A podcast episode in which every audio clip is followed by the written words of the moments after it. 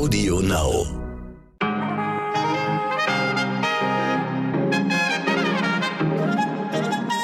Guten Morgen, liebe ZuhörerInnen. Heute ist Dienstag, der dreiundzwanzigster November. Ich bin Michel Abdollahi und hier ist für Sie heute wichtig mit unserer langen Version.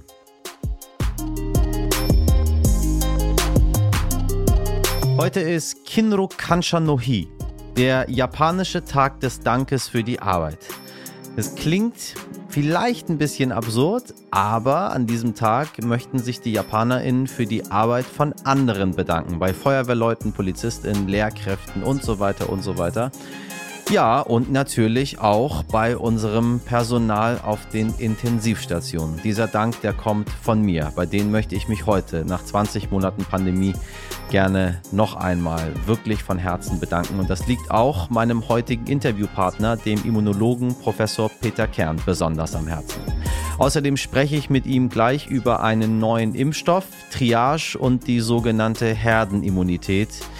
Ja, von der war ja länger nicht mehr die Rede, von den anderen Dingen auch nicht. Vielleicht aus gutem Grund, meine Damen und Herren. Jetzt ist alles aber wieder zurück. Und jetzt müssen wir wieder leider, leider darüber sprechen, da wir mittendrin in der vierten Welle sind, wie sie schlimmer eigentlich nicht sein könnte.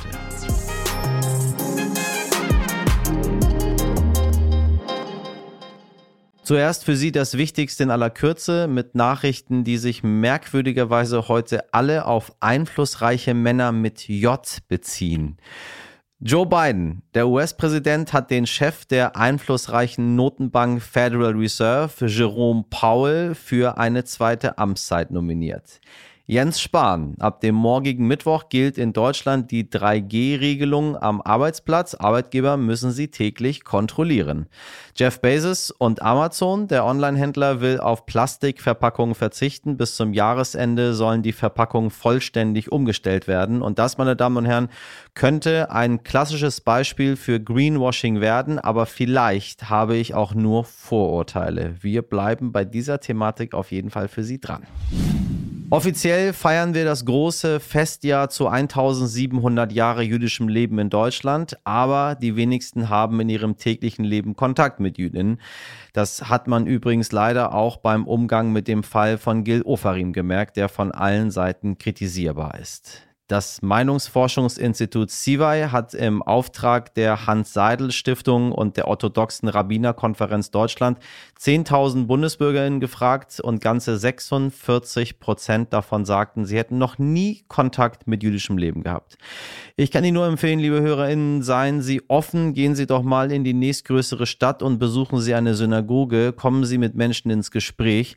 In so einer gespaltenen Zeit wie dieser ist es, glaube ich, doch das Beste, was wir tun können, nämlich immer wieder dazulernen. Und das betrifft nicht nur jüdisches Leben in Deutschland, sondern auch ganz viel anderes Leben, was bei uns ist. Offenheit ist, ich glaube, das Beste, was es gibt. An was denken Sie, liebe HörerInnen, beim Stichwort Jugend? Ich denke an ja, Schulstress, ein bisschen Liebeskummer, erwachsen werden, zu sich selbst finden und dann noch irgendwie die Welt verstehen wollen. Und auf jeden Fall ein bisschen Leichtsinn.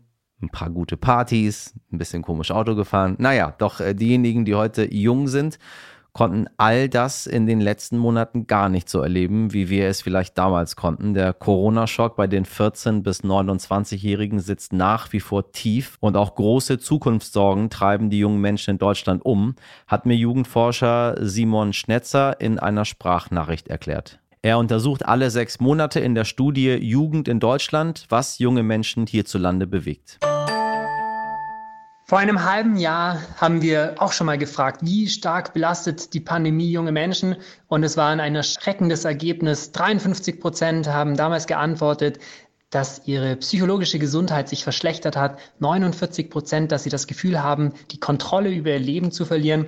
Und erfreulicherweise können wir feststellen, dass sich die Situation etwas verbessert hat. Allerdings nur um circa zehn Prozentpunkte. Das heißt, Wenn heute vierzig Prozent immer noch sagen, dass die psychologische Gesundheit sich verschlechtert hat, dann hat sich über die Sommermonate die Situation nicht so stark verbessert. Das heißt natürlich auch, dieser Corona-Schock, der sitzt bei der jungen Generation wirklich tief, und ein bisschen äh, Nachhilfe, Gutschein oder so, das bringt's noch nicht. Junge Menschen brauchen heute viel stärker auch sowas wie Mentoring, ähm, Coaching, um aus dieser aus diesem Corona-Blues wieder rauszukommen. Welche konkreten Sorgen und Ängste haben denn junge Menschen in Deutschland, was die Zukunft betrifft?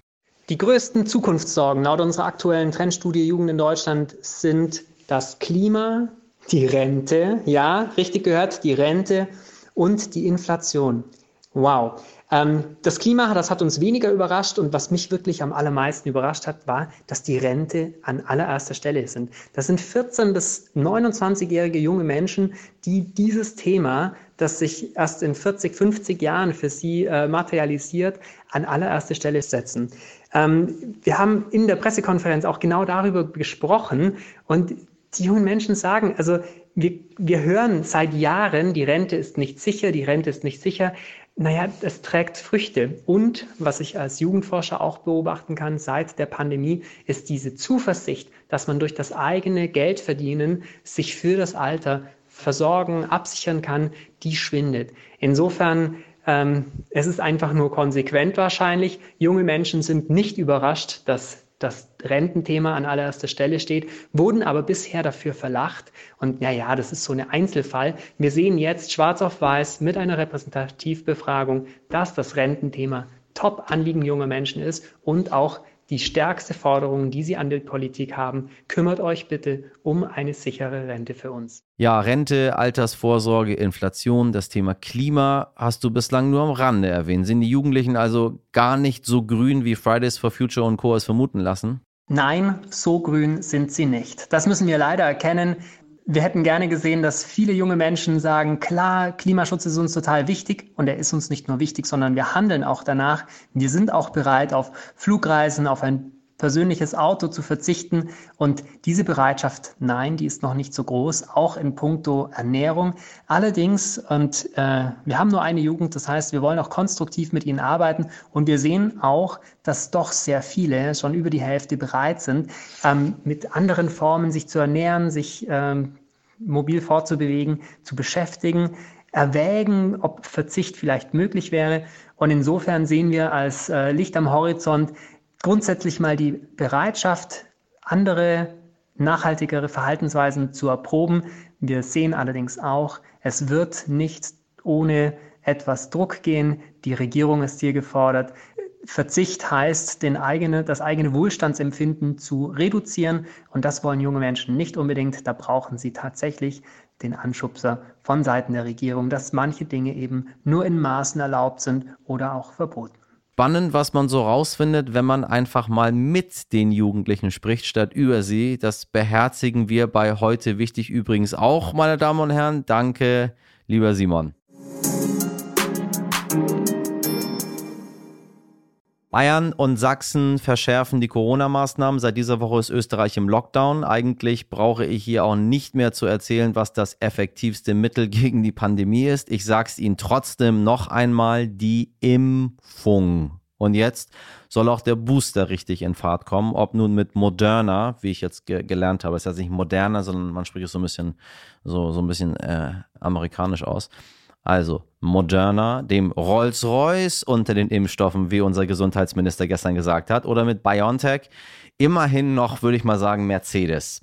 Beides für Ü dreißig-Jährige gut geeignet. Überhaupt sollten nicht wir selbst entscheiden, welcher Impfstoff für uns gut ist, sondern das bitte den ÄrztInnen überlassen.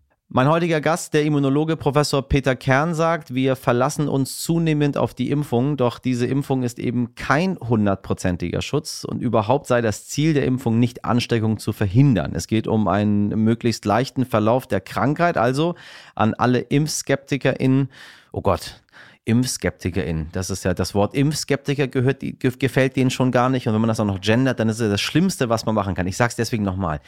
Das geht raus an alle ImpfskeptikerInnen da draußen. Klar könnt ihr euch auch nach der Impfung noch anstecken, nur die Chance, dass ihr überlebt, ist um ein Vielfaches höher. Die Chemikerin und Wissenschaftsjournalistin Mai Thi Nguyen-Kim hat dazu ein tolles Beispiel. Ein Torwart beim Fußball kann zwar nicht hundert Prozent der Tore verhindern, aber ohne gäbe es noch viel, viel mehr Tore. Also, was möchten Sie? Mit oder ohne Torwart spielen?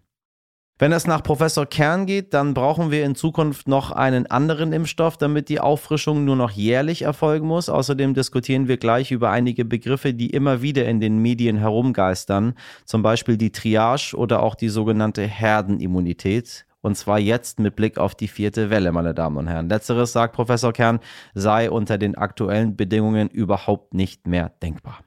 Herr Professor Kern, ich grüße Sie. Sagen Sie, in Bayern und in Österreich wurde schon angekündigt, dass der Lockdown wieder für alle kommt. Werden die zwei G und die zwei G Plus Maßnahmen bei uns überhaupt ausreichen? Oder müssen wir wieder mit einem flächendeckenden Lockdown für alle rechnen in ganz Deutschland? Diese G-Regelungen beziehen sich ja auf den Status geimpft oder genesen. Und dahinter steht der Gedanke, dass jemand, der geimpft ist oder genesen ist, geschützt ist und jemand, der das nicht ist, eben ungeschützt ist, also sich infizieren kann. Diese Logik stimmt leider so nicht. Auch jemand, der geimpft ist, kann sich infizieren und auch jemand, der genesen ist, kann sich infizieren. Und die große Frage ist jetzt, ob der Status geimpft oder genesen ausreichend schützt, also sehr viel besser schützt, als das bei einem Ungeimpften der Fall ist. Und da müssen wir leider im Moment zur Kenntnis nehmen, diese äh, Differenzierung wird zunehmend schwächer. Also es infizieren sich zunehmend auch Geimpfte, sodass äh, die Schutzregelung, die sich auf den geimpften Status oder auf den genesenen Status bezieht, natürlich nicht mehr durchgreifend wirksam sein kann. Schützt denn die Impfung dann überhaupt irgendwas? Jetzt mal ein bisschen provokant gefragt, weil es ja immer wieder Menschen gibt, die dann sagen, ja, siehst du, da gibt es Impfdurchbrüche, das hat alles gar nichts gebracht. Also ich, ich, ich stelle die Frage einfach nur für die Blöden nochmal, verzeihen Sie. Also, Impfung ja oder nein? Warum haben wir so viele Durchbrüche? Die Impfung schützt. Definitiv ja. Es ist das Beste, was wir tun können gegen diese Pandemie. Wir haben eigentlich gar keine andere Chance. Aber das bedeutet nicht, dass die Impfung hundertprozentig schützt. Und dieser Denkfehler wird halt leider sehr, sehr häufig gemacht. Man denkt gerne schwarz-weiß, man denkt gerne in Ja-Nein, On-Off-Kategorien und das trifft eben hier nicht zu. Eine Impfung schützt, aber das heißt nicht, man ist dann komplett geschützt und es kann nichts mehr passieren, sondern es heißt, dass die Wahrscheinlichkeit zu erkranken deutlich geringer ist, als wenn man nicht geimpft wäre. Das kann man auch in Zahlen ausdrücken. Der Schutz der heute üblichen Impfung, BioNTech-Impfstoff, gegen das jetzt hier existierende Virus, die Delta-Variante von Corona, äh, V zwei, äh, ist äh, etwa zwanzig Prozent. Also wer geimpft ist, der hat ein zwanzig-prozentiges Risiko im Vergleich zum ungeimpften Zustand. Und wie wir aus neuesten Studien wissen, wird dieser Impfschutz sogar zunehmend schwächer. Das kann sogar bis äh, auf eine Wahrscheinlichkeit von fünfzig Prozent, auch als Geimpfter, sich infizieren zu können, ansteigen. Und das ist die Realität, die man sehen muss. Also die Impfung schützt, ja, es ist deutlich, deutlich besser, als nicht geimpft zu sein, aber es heißt nicht, dass man komplett sicher wäre. Und das ist genau das Problem, das wir jetzt eben erkennen. Aber ich will gleich noch eins dazu sagen. Man muss unterscheiden zwischen sich infizieren und schwer erkranken. Das Ziel, das wir in dieser Pandemie haben, kann doch nicht heißen, dass sich niemand infiziert. Wenn jemand, der infiziert ist, nur leicht krank ist, dann ist das doch kein Problem, weder für den Betroffenen noch für die Gesellschaft. Das Problem sind die schweren Erkrankungen, die schwersten Erkrankungen und natürlich die Todesfälle. Also darf die Frage eigentlich nicht lauten, wie gut schützt die Impfung vor einer Infektion, was ja auch heißen würde vor einer leichten Infektion, sondern wie gut schützt sie vor schweren Krankheitsverläufen und vor dem Tod. Und da sieht es wesentlich besser aus. Da ist der Schutz Faktor nochmal um zehnfach höher. Also nicht etwa zwanzig Prozent ist das Risiko eines Geimpften schwer zu erkranken, sondern allenfalls noch zwei Prozent, ein bis zwei Prozent im Vergleich zum Ungeimpften. Immer im Vergleich zum Ungeimpften. Und das ist doch eine gute Botschaft. Also die Impfung schützt sehr, sehr gut vor schwerer Erkrankung und vor Tod. Sie schützt nicht so gut vor Infektionen. Und wenn wir nur auf die Infektionszahlen schauen, dann äh, schauen wir eigentlich auf die falsche Kategorie. Was sagen wir denn den, den Menschen, jetzt mal abgesehen von denen, die ähm, sich einfach partout nicht impfen lassen wollen, weil sie sich nicht vorschreiben äh, lassen möchten, was sie zu tun und zu lassen haben? Was ist mit denen, die einfach Angst vor Nebenwirkungen haben?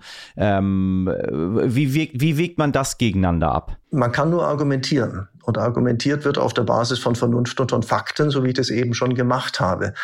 Eine Impfung hat zwei Zielstellungen. Die erste ist, den Betroffenen, also den zu impfenden Menschen, selber zu schützen vor schwerer Erkrankung, vor Tod. Und die Zahlen habe ich eben genannt. Das funktioniert sehr gut. Und das muss jeder für sich selber überlegen. Nun weiß ich natürlich, dass die Wahrscheinlichkeit, schwer zu erkranken, mit dem Alter sehr, sehr unterschiedlich ausgeprägt ist. Ein junger Mensch hat eine sehr, sehr, sehr viel geringere Wahrscheinlichkeit, schwer zu erkranken, wenn er sich infiziert, als ein alter Mensch. Also auch da Zahlen für einen fünfundzwanzigjährigen ist das Risiko eines tödlichen Verlaufes vielleicht ein Tausendstel des Risikos von jemandem, der fünfundsiebzig oder achtzig Jahre alt ist. Das ist natürlich ein gigantischer Unterschied. Diese Pandemie ist vor allen Dingen für die älteren Menschen tödlich. Wenn es also um den Schutz des Patienten selber geht durch die Impfung, dann ist der Nutzen umso größer, je älter der Mensch ist. Also ein älterer Mensch, der sich nicht impfen lässt, spielt einfach mit seinem Leben. Ein jüngerer Mensch, der sich nicht impfen lässt, ja, der geht halt ein Risiko ein, von dem ich sagen würde, es ist immer noch unvernünftig und unsinnig, aber da kann man vielleicht darüber nachdenken. Nur es gibt eine zweite Zielstellung der Impfung. Nicht nur der Schutz des zu Impfenden, sondern auch der Schutz der Gesellschaft. Jeder, der geimpft ist, hat ein wesentlich geringeres Risiko, eine wesentlich geringere Wahrscheinlichkeit, das Virus weiterzutragen, also zu verteilen. Und das ist ein Schutzeffekt anderen gegenüber. Und der Schutzeffekt greift immer, egal wie alt der zu impfende Mensch ist. Und allein das ist ein ausreichend gutes Argument, wenn wir über Vernunft reden, um sich äh, der Impfung zuzuwenden. Sich der Impfung zu verweigern, heißt für sich selber ein gewisses Risiko in Kauf zu nehmen. Das mag jedem selbst überlassen bleiben, wie er das einschätzt. Äh, aber es heißt eben auch, anderen einen Schutz nicht zu gewähren, den man gewähren könnte. Und das ist das, was eben dann äh, im Zusammenleben in einer Gesellschaft problematisch ist. Wir haben Verantwortung füreinander. Sie sind selbst Klinikdirektor der medizinischen Klinik äh, vier im Klinikum Fulda. Wie sieht es aktuell bei Ihnen aus? Auf was müssen wir uns einstellen in den nächsten Wochen? Die Zahlen, die wir ja ähm, vermeldet bekommen, äh, zeigen ja immer ein bisschen die Vergangenheit und nicht das ganz Aktuelle und schon gar nicht das, was in Zukunft kommt. Und bei exponentiellem Wachstum wissen wir, äh, da sieht das dann in der Zukunft ganz anders aus als jetzt heute. Auf was müssen wir uns einstellen in den nächsten Wochen? Das ist sicher so. Wir sehen in unserem Klinikum, was ein Klinikum der Maximalversorgung ist und was äh, die Referenzklinik für Osthessen ist, was die Versorgung von äh, Corona-Patienten angeht, dass die Zahlen natürlich wieder deutlich ansteigen. Aber wie Sie sagen, wir sind am Beginn dieser Entwicklung. Die schweren Erkrankungen laufen den Infektionen ja zwei Wochen, drei Wochen hinterher. Also was wir jetzt an Infektionswelle sehen, das wird erst in zwei Wochen als schwere Krankheitswelle auf die Intensivstationen kommen. Das macht uns größte Sorgen. Und deswegen muss man natürlich versuchen, so gut man das kann, in die Zukunft zu schauen, so wie Sie eben gefragt haben, was kommt denn auf uns zu? Nun, auch das kann man leicht ausrechnen. Wir haben im Moment fünfzig, sechzig, siebzigtausend erkannte, bestätigte Neuinfektionen pro Tag. Es werden ja nicht alle Infektionen erkannt. Das darf man bitte nicht vergessen. Wir haben eine Dunkelziffer von Infektionen. Die tatsächliche Zahl der Infektionen wird in Deutschland sicherlich bei weit über hunderttausend, vielleicht in der Gegend von zweihunderttausend liegen. So genau wissen wir das nicht. Und wenn Sie das auf einen Monat hochrechnen, dann reden wir über drei Millionen bis fünf Millionen Menschen, die sich infizieren. Pro Monat.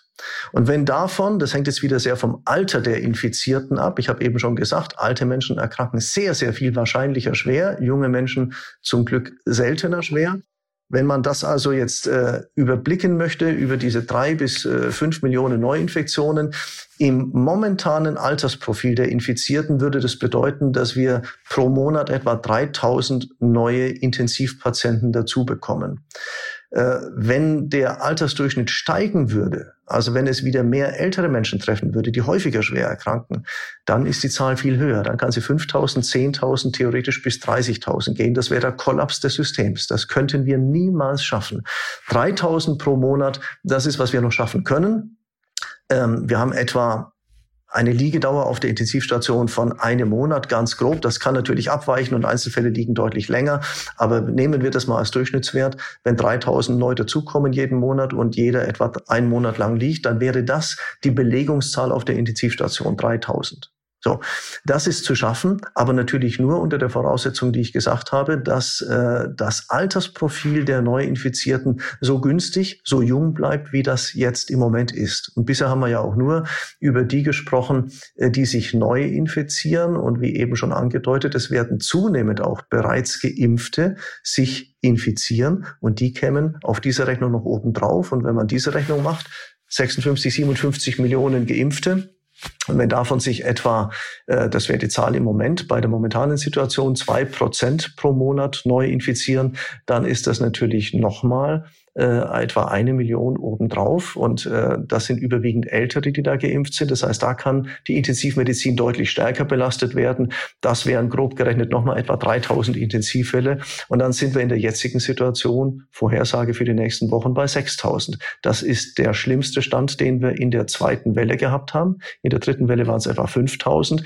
Und damit wären wir am Anschlag der Möglichkeiten des Systems. Und ich sage nochmal, da darf sich nichts verschlechtern, was das Altersprofil der Infizierten angeht oder was die Infektionsrate der Geimpften angeht. Verschlechtert sich eines von beiden, dann kippt das System und dann sind wir wirklich am Abgrund. Wir haben vor einigen Monaten allen das Wort Triage erklärt, wovon die meisten Menschen noch nie was gehört hatten, außer die, sage ich mal, die Kriege miterlebt haben. Äh, dann ist das Wort Triage wieder verschwunden. Ähm, alle dachten, es ist vorbei. Äh, nun taucht das Wort Triage wieder sehr, sehr doll auf. Äh, in Österreich wird es schon in einigen Landesteilen angewendet. Müssen wir uns auf eine Triage einstellen? Und wenn, äh, ist dann die Kategorie ungeimpft geimpft oder wie machen Sie das als Arzt dann vor Ort?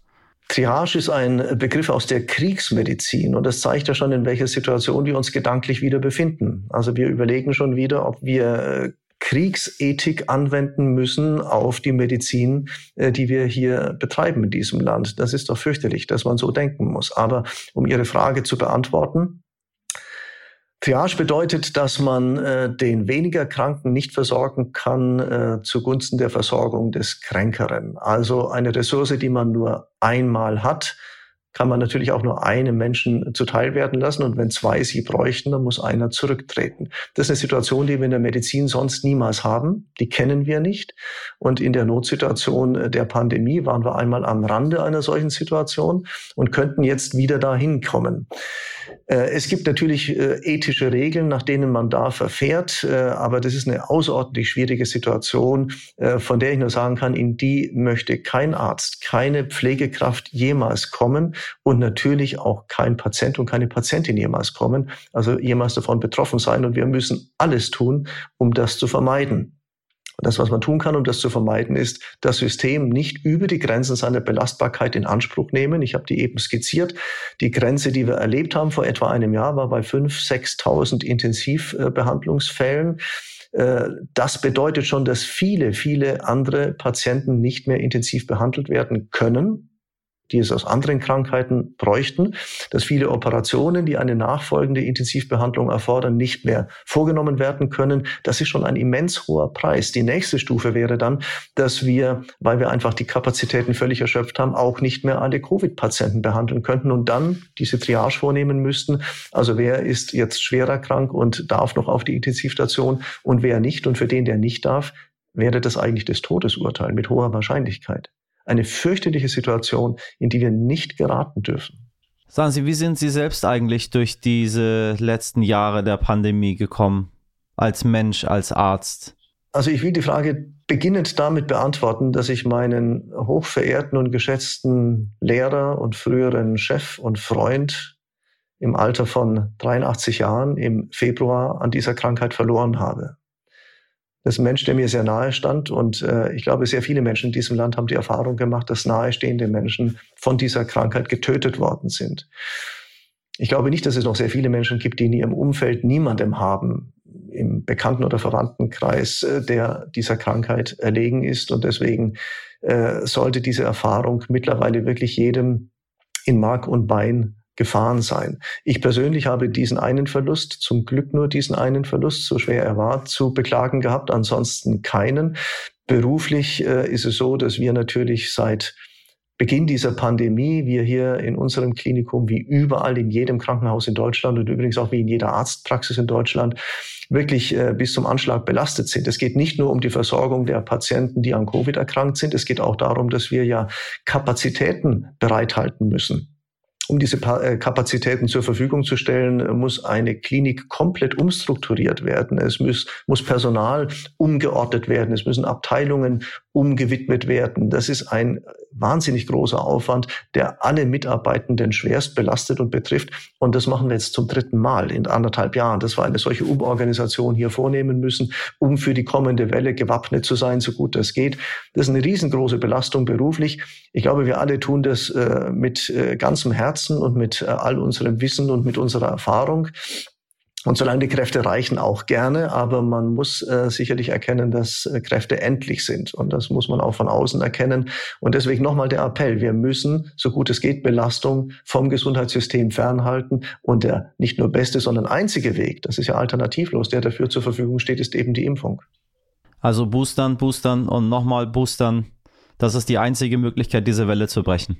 Ja, Sie sprechen jetzt mit den Boostern an, dass man ja mehr tun kann als zweimal impfen. Das ist völlig richtig. Das Boostern ist sicherlich eine Option, vor allem für die, die stark gefährdet sind, also Menschen mit einem geschwächten Immunsystem. Das sind ältere Menschen, das sind Menschen, die Medikamente einnehmen müssen, die das Immunsystem schwächen oder die krankheitsbedingt ein geschwächtes Immunsystem haben. Das ist sicher richtig.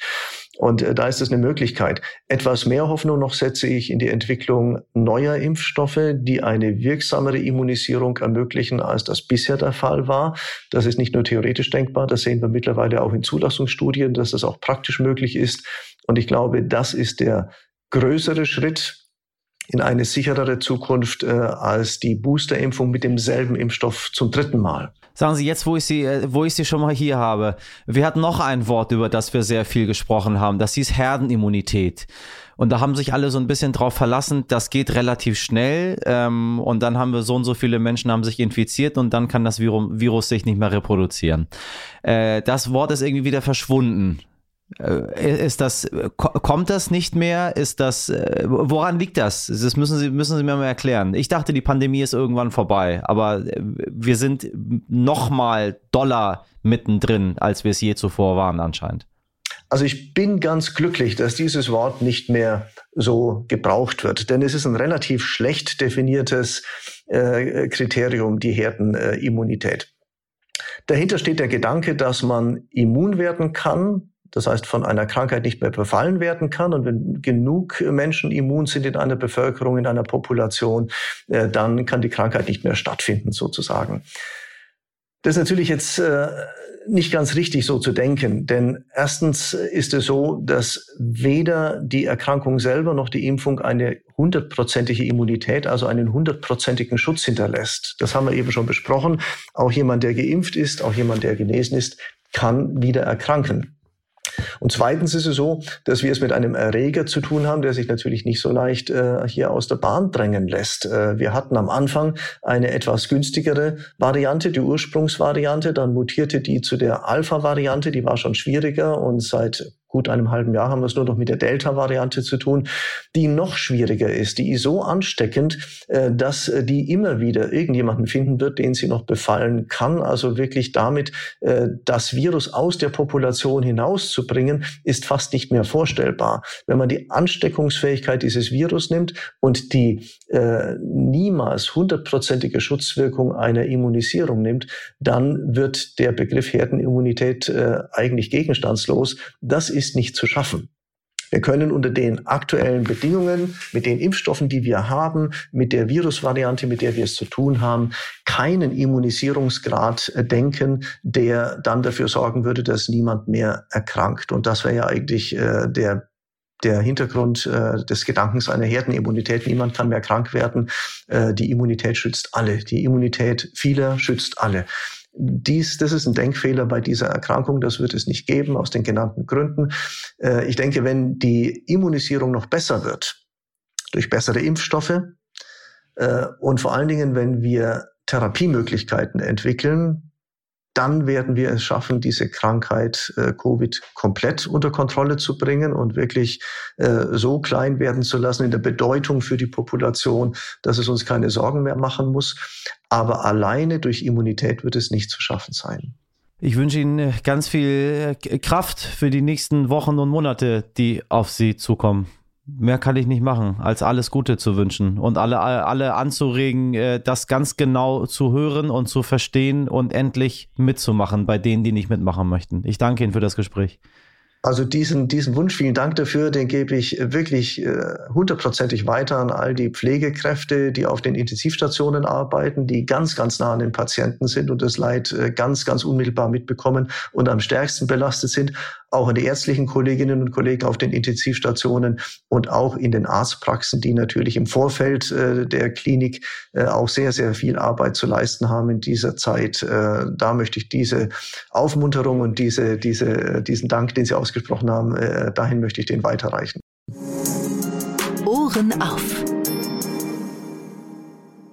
Was ist unsichtbar, braucht viel Energie und ist ein Hobby von Elon Musk? Nein, wir sprechen nicht von Kindermachen. Nein, hahaha, Elon Musk hat übrigens sechs Kinder.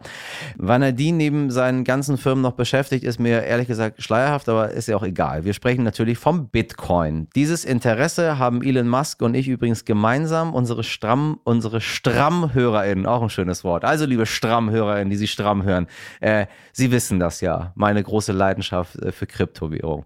Hier haben wir auch schon einmal darüber gesprochen, dass das zentralamerikanische Land El Salvador Salvador als bisher erster Staat Bitcoins als Zahlungsmittel akzeptiert. Jetzt geht El Salvador sogar noch weiter und will die weltweit erste Stadt bauen, die mit Einnahmen aus Bitcoin-Bonds finanziert wird. Bitcoin City. Meine Kollegin und Wirtschaftsredakteurin Frauke Holzmeier weiß mehr. Guten Morgen, Michel. Die Kryptowelt ist ganz aufgeregt. El Salvador will die erste Bitcoin City weltweit bauen. Das könnte was Historisches werden, heißt es. In der Community. Man könnte auch sagen, dass es einfach ein konsequenter nächster Schritt ist. Schließlich ist Bitcoin seit September offizielles Zahlungsmittel in dem Land. Für Investoren könnte diese Stadt auf jeden Fall interessant sein, denn, Achtung, man muss dort keine Steuern zahlen, abgesehen von der Mehrwertsteuer.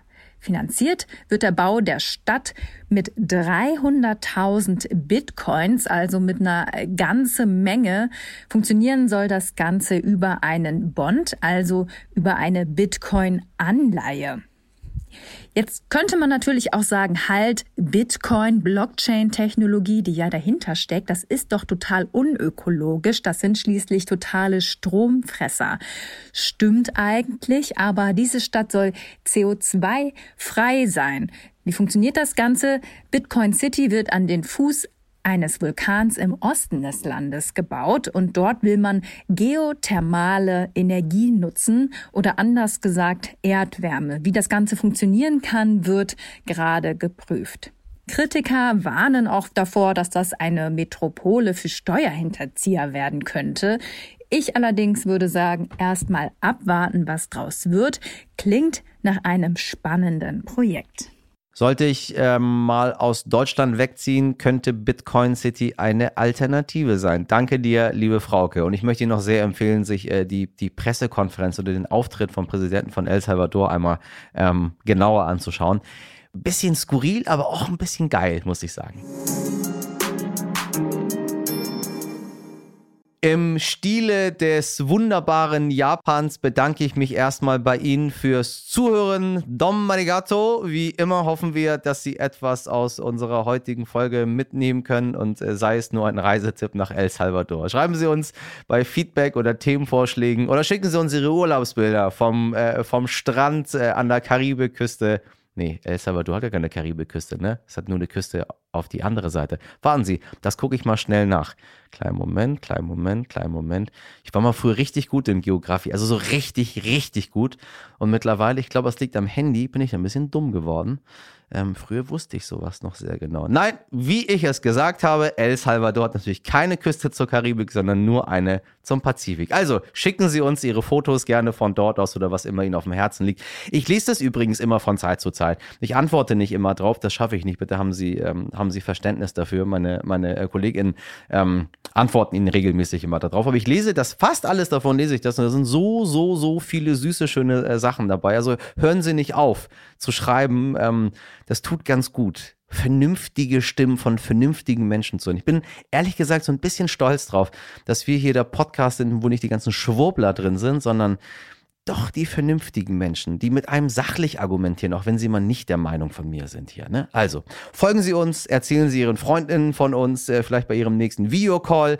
Ich sage Kinro Kanshanohi. Ich möchte mich auch bei meiner Redaktion für ihre Arbeit, äh, ihre, ihre tägliche Arbeit bedanken. Sabrina Andorfer, Mirjam Bittner, Dimitri Blinski, Valerie Dörner und Frederic Löbnitz. Und natürlich bei der Produktion Wei Quan. Morgen ab fünf Uhr sind wir wieder für Sie da. Bis dahin, machen Sie was draus. Ihr Michel Abdollahi.